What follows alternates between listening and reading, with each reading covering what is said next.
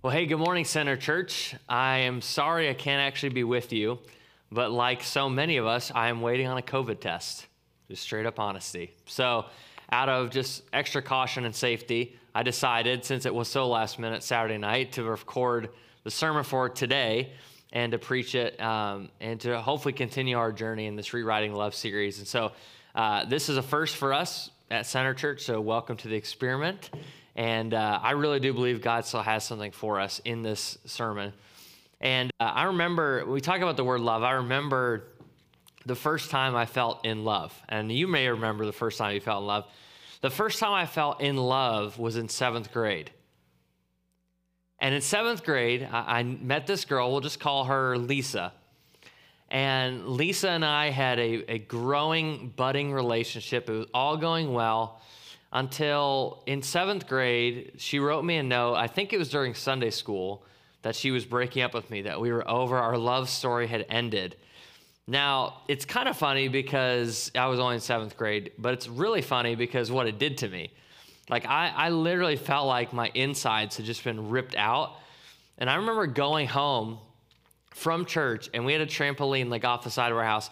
I remember going to the trampoline putting in my green iPod mini and listening to like all the emo sad songs I could find. I was just bouncing on the trampoline with my iPod mini, just broken hearted. I was totally wrecked. And What it made me feel like was totally incomplete. And uh, the reason I share that is because when you're going through marriage, there, even if you're in a good space, even if you're in a good spot, there's a temptation for wherever you're at, whether you're single, married, you want to be married, or you don't ever want to be married. There, there's this feeling that sometimes our, our relationships and even our marriages leave us feeling incomplete. It's like what we want out of them, we don't always get out of them. And as I look at Ephesians 5, and we're going to go back to this passage again this morning, Ephesians 5, verse 15, uh, here's what Paul says. Here, I just want to remind you of his words. He says in verse 15, be very careful then how you live, not as unwise, but wise, making the most of every opportunity because the days are evil. Therefore, don't be foolish, but understand what the Lord's will is. Don't get drunk on wine, which leads to debauchery or immorality. Instead, be filled with the Spirit, speaking to one another with psalms, hymns, and songs from the Spirit. Sing and make music from your heart to the Lord, always giving thanks to God the Father for everything in the name of our Lord Jesus Christ what does all that have to do with marriage? Well, we're going to get there. We're going to get there. And what I think is interesting is, again, we go back as you keep reading in this chapter, uh, the Apostle Paul talks about marriage as this divine mystery. It's a metaphor, it's pointing to something greater. It's, it's highlighting for our world and for our family members and our coworkers that marriage is this beautiful picture of Christ and the church. It's this uniting of two people for a greater cause. But, but marriage, though it is a gift, it can't serve, it can't always complete us. And, and that sometimes frustrates us. It can't always do the thing that we want it to do. I remember hearing this a few nights ago. We spent, uh, some of our small groups got together for marriage night here. And this online video conference, the one quote that stuck out to me the most was from Pastor J.D. Greear, who's out in Virginia. He wrote that marriage is a beautiful gift from God, but is a horrible replacement for God. Now, what I think is interesting is if you take it all the way back, all the way to the beginning of creation, Genesis 2, this first passage about marriage, that God designed marriage. So that means we should take our understanding, we should take our perspective, we should take our view on our marital relationship from God and from His Word specifically. And as I look at that, I, what it makes me think about is okay, what does marriage do and what does it not do? Now, we could go through a list of all the things that marriage can give us, all the things marriage can do for us, and we can also go through a list of all the healthy things that come from being in a marriage. But marriage at its core, what Paul points to in Ephesians 5, the verses right after the ones we read, is that marriage is first and foremost a spiritual friendship. It's a spiritual friendship, it's a spiritual relationship. It's not just physical, it's not just emotional, it's not even uh, like a contract. It's not even this transaction or, or just merely a relationship that we stick together longer than other relationships. It's a spiritual friendship. It can't take the place of God, but it certainly can point us to a deeper relationship with God. And that's what I think is interesting as you look at, uh, even sociologists have studied this, that there's really four life altering forces, four transforming forces that a person can go through. One of the top is marriage. The second is children, having children. The third is international travel. And the fourth is death. Now, some of us go through all three of those first ones and then you die. So you literally get married, you get your life changed, then you have a kid, you get your life changed, you go overseas, you get your life changed, and then you die. Now, I don't know what order those fall in in terms of most important, but if you look at what Paul says about marriage in this chapter, he is saying that if you are married, if you choose to get married, that, that you should expect transformation to happen. In fact, I think that's the most important truth that we're going to explore for the next few minutes together is if God had a mission, if he could declare a mission for your marriage, ultimately, Christ's mission for marriage is to make you more Christ like. It's not to fulfill all of your deepest desires. There's going to be moments where your marriage feels incomplete or that your spouse is not acting the way you want them to, or, or your intimate life is not bringing you the, the, the satisfaction you're longing for, or your kids are acting up and you feel like you can't figure out how to be married and parent at the same time. But Paul is, is writing to these people. He's writing to this Ephesian church and saying the mission for your marriage, the, the reason, the big why for your marriage is Christ likeness. And the verses we read just a few minutes ago point out how do you get there? Because I'll be honest, the first time I read Ephesians, when I read through Ephesians 5, I view Ephesians 5, 15 through 21, what we just read, as being detached from what he says about marriage and what he says about households and how families should interact under kind of the banner of the gospel. But they're actually quite connected. It's in how we live that enables us to have Christ like marriages and Christ like relationships. So, Paul points out two things I want to highlight in the next few minutes. Number one, he says, How do you have a Christ like marriage? How do you live out this mission? Two things. Number one, it's through spiritual consistency, and then it's through spiritual practices or steps. Spiritual consistency and spiritual practices. Because here's what we think, and I think Paul probably clued into this, even with the church in Ephesus. We think we'll do Christ like things once we become Christ like. Like, I'll do holy things once I become a holy person. Or I will do like incredibly loving things towards my spouse once my heart is just like totally turned into a loving heart. Or my relationship will get better once I get better. But, but Paul is saying it's actually sometimes we have that backwards.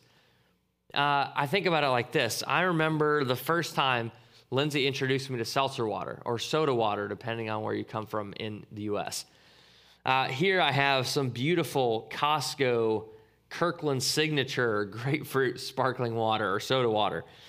And I remember the first time she gave me this and wanted me to try I literally thought, after growing up on a life of pop, of Sprite and Cherry Coke, that this stuff tasted like gasoline. It was terrible. There's like no sugar, no sweetness. I was totally thrown off.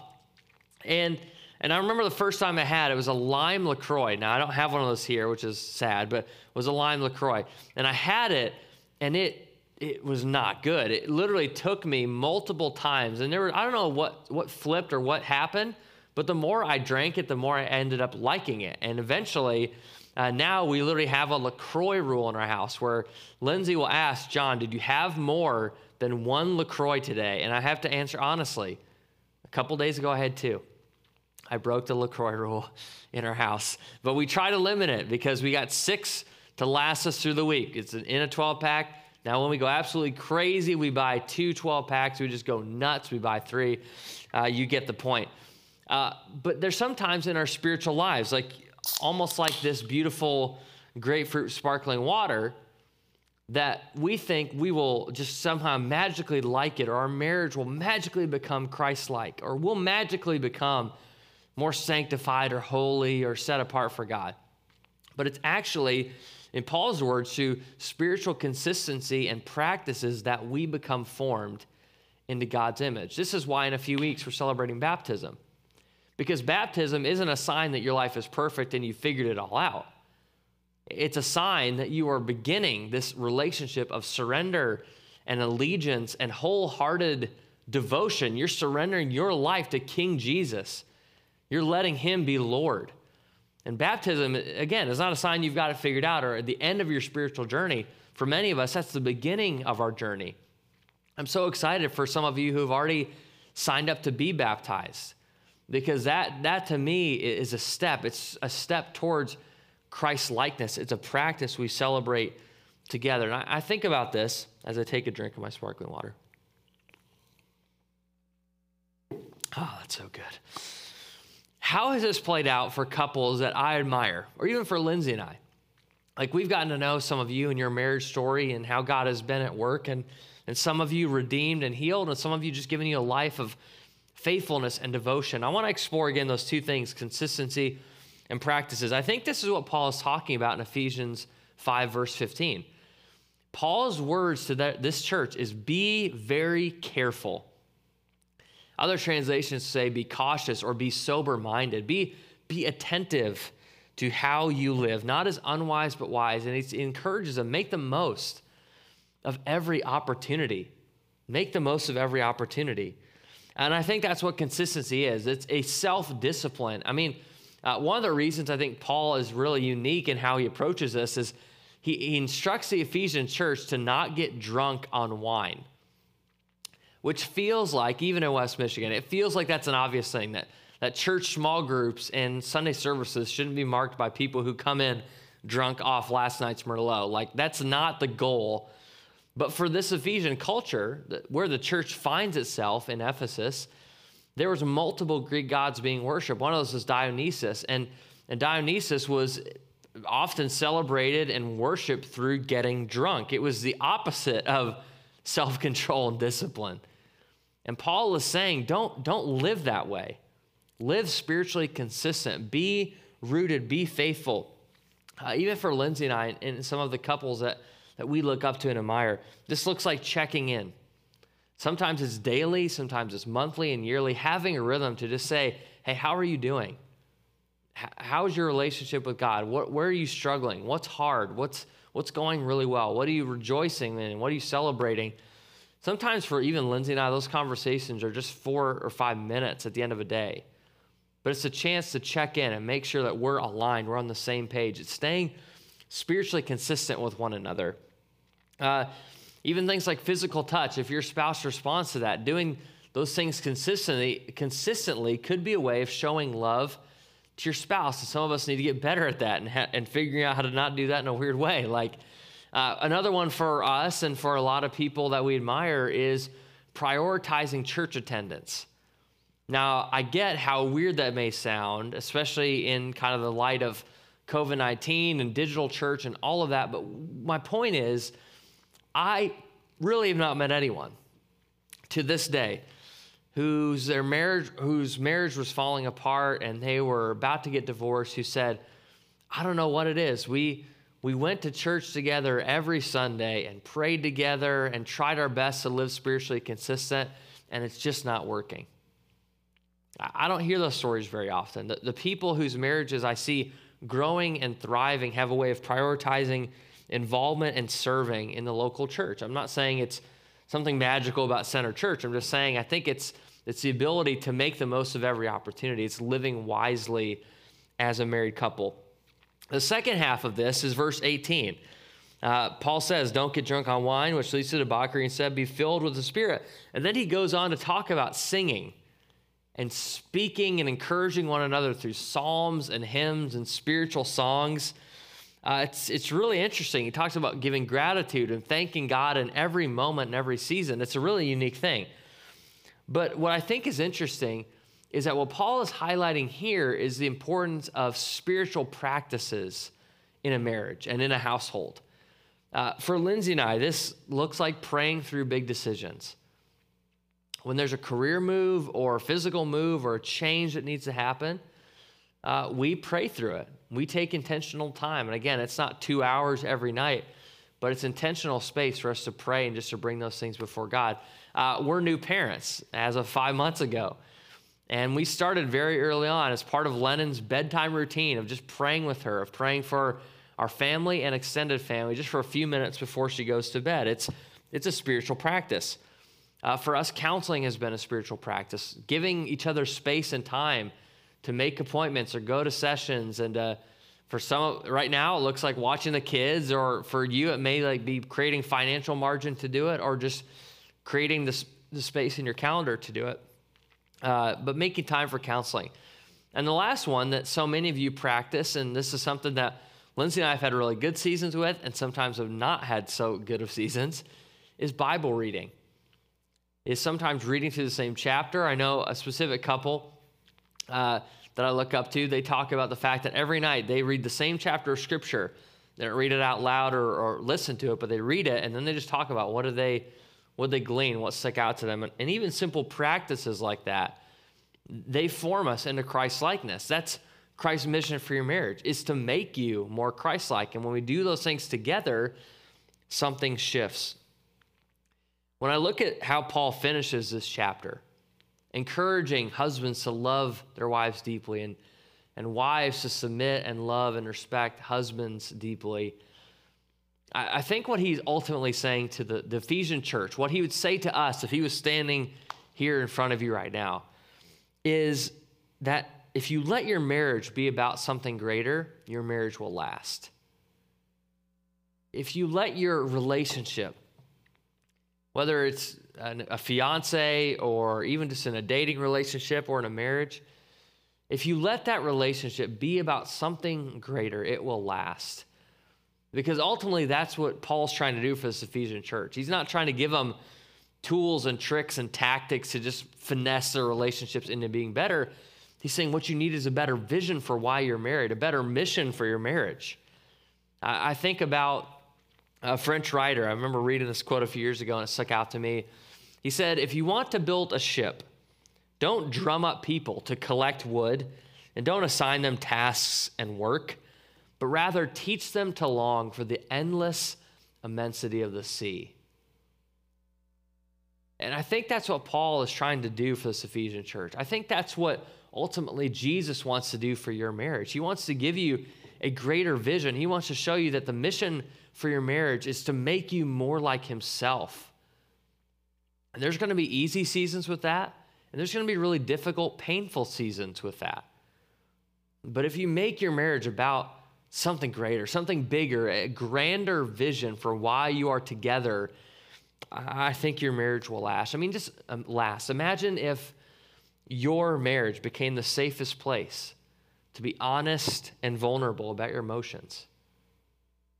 Imagine if your response in conflict, specifically in your marriage, was to make peace. Imagine if your marriage became the most encouraging relationship you have.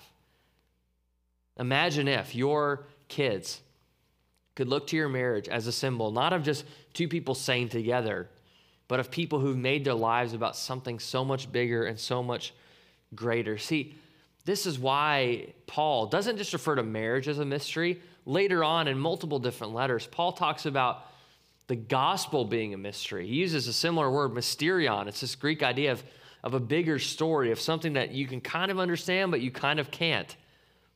The gospel is a beautiful reminder that the power you and I need to forgive and sacrifice and honor and love our spouse is the same power that was at work in bringing Jesus back to life. Romans 8:11 that it's the same power. It's the same same resource, the same place that, that God raised Jesus from the dead. That's available in your marriage. That's possible. You may feel like your marriage is about to be over. I'm going to just tell you, it's not over. God has the resources. God, if you're willing to submit and surrender those relationships, He will make your relationship more Christ like. He will make you more like himself. See, Paul, you can read this whole letter. Paul never tells the Ephesians to, to get better on their own or to boost their own power or to fix their relationships. he just keeps pointing them to this mystery. He just keeps pointing them to this Christ. He keeps pointing them to this picture of how the church and the Father operate together. It's a mystery, but it, it points us to something so much greater.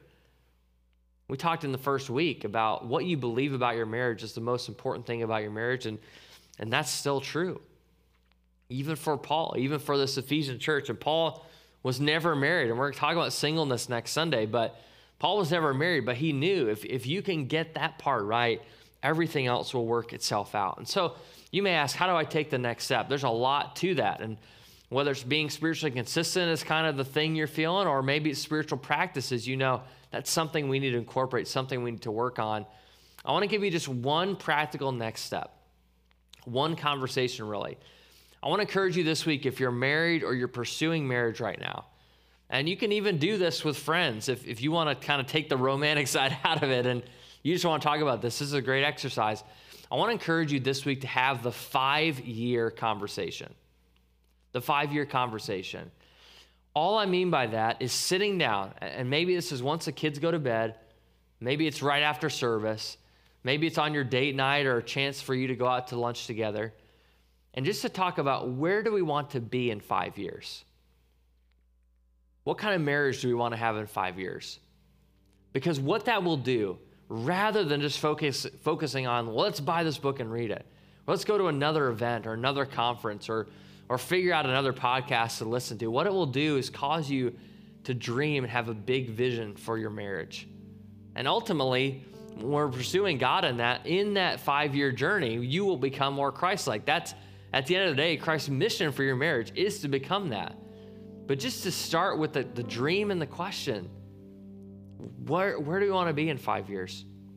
Here's what I know. When we begin to look at that through a Christ like lens, you will have a different marriage in five years. I will have a different marriage in five years. So that's my encouragement to you. Before we wrap up the series next week, I just want to remind you that Christ's mission for your marriage, his heart, his, his fatherly dream for your marriage is to make you more Christ like. And I pray that that's true of us today. Let me pray for us. God, I ask that today, no matter where, where we find ourselves in our marriage, some of us are in a great place, some of us are, are not sure where we're at at all, and not sure if we're going to make it through the year. And I pray right now, whether people are watching online or they're sitting here right in this room, Jesus, that you would give us a big vision for our marriages that goes beyond a contract, that goes beyond a wedding day, that goes beyond uh, obligations or duties we feel we have to fulfill. But it takes us to the gospel, it takes us to that beautiful dream you had for each relationship but specifically marriage, to represent Christ in the church. And we need your help in that. We confess that we are dependent on you to, to make change, and we're powerless without you. If, if we do it on our own, it falls apart. And so, God, I'm praying right now that you would make us in our marriages more Christ like. And as we seek to do that, as we seek to live out that mission through consistency and practices or counseling or Bible reading together, God, that you would transform our relationships, that we would sit here even a year from now and say, I'm so glad, God, that you that you did that work in our marriage. I'm so glad you did that work in our relationship. We love you and trust you with that in Jesus' name. Amen.